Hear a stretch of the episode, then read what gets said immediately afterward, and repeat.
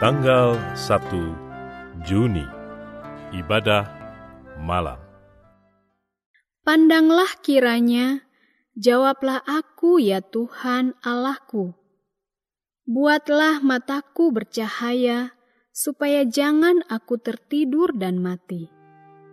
Mazmur pasal 13 ayat 4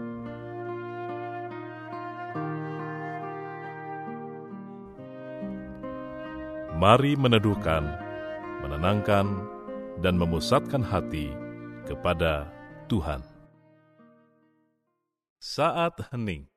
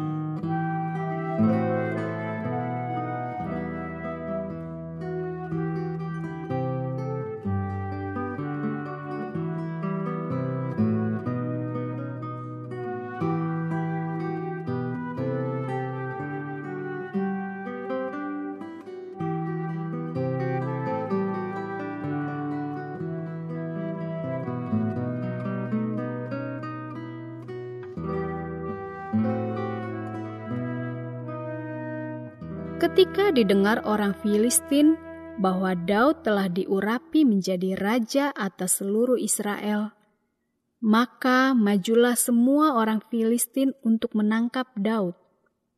Tetapi Daud mendengar hal itu. Lalu majulah ia menghadap mereka.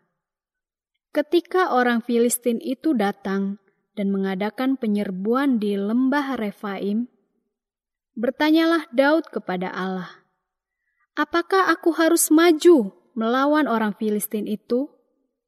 Dan akan kau serahkankah mereka ke dalam tanganku?"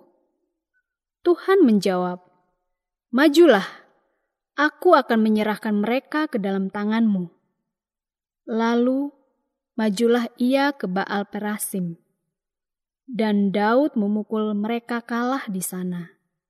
Berkatalah Daud, Allah telah menerobos musuhku dengan perantaraanku seperti air menerobos. Sebab itu, orang menamakan tempat itu Baal Perasim. 1 Tawarih pasal 14 ayat 8 sampai 11.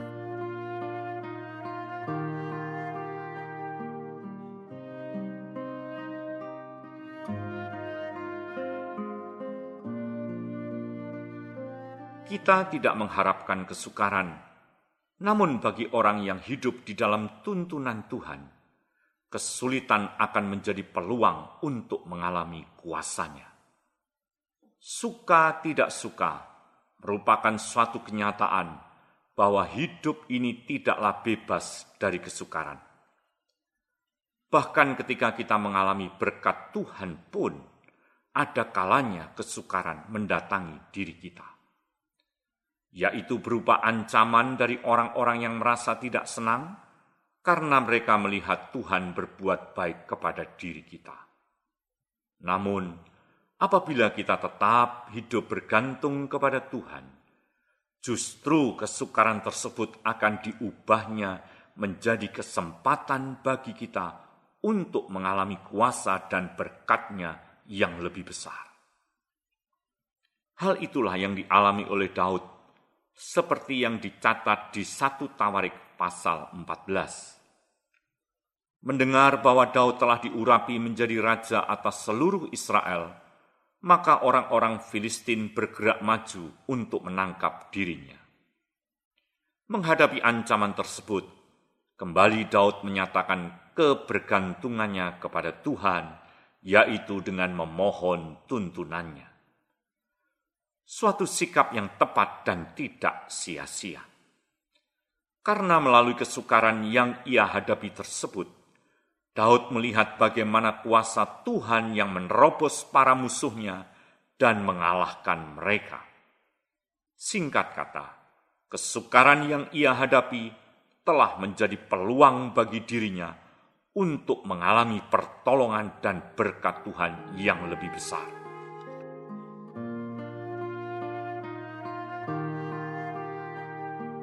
Langkah-langkah apakah yang harus Anda lakukan ketika menghadapi kesukaran yang menghadang? Mengapa demikian?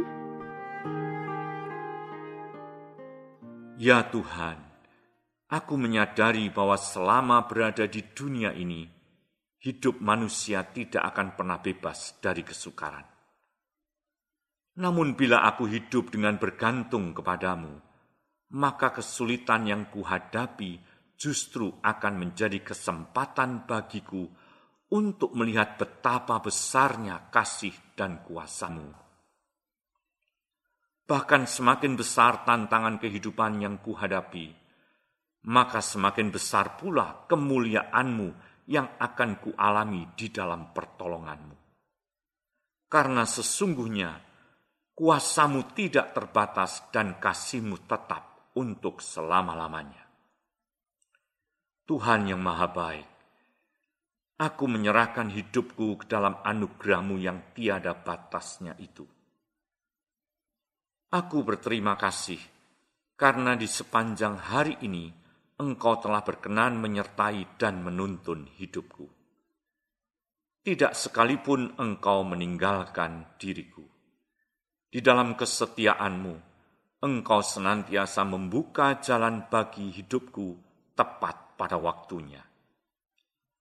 Aku menyerahkan hari-hari yang ada di hadapanku ke dalam tanganmu bersama dengan engkau, aku akan melakukan pekerjaan-pekerjaan yang besar. Di dalam nama Yesus Kristus, Tuhan dan Gembalaku, aku berdoa. Amin.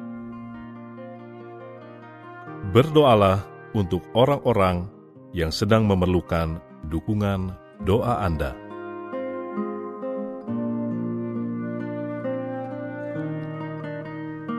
Mari meneduhkan hati di hadapan Tuhan.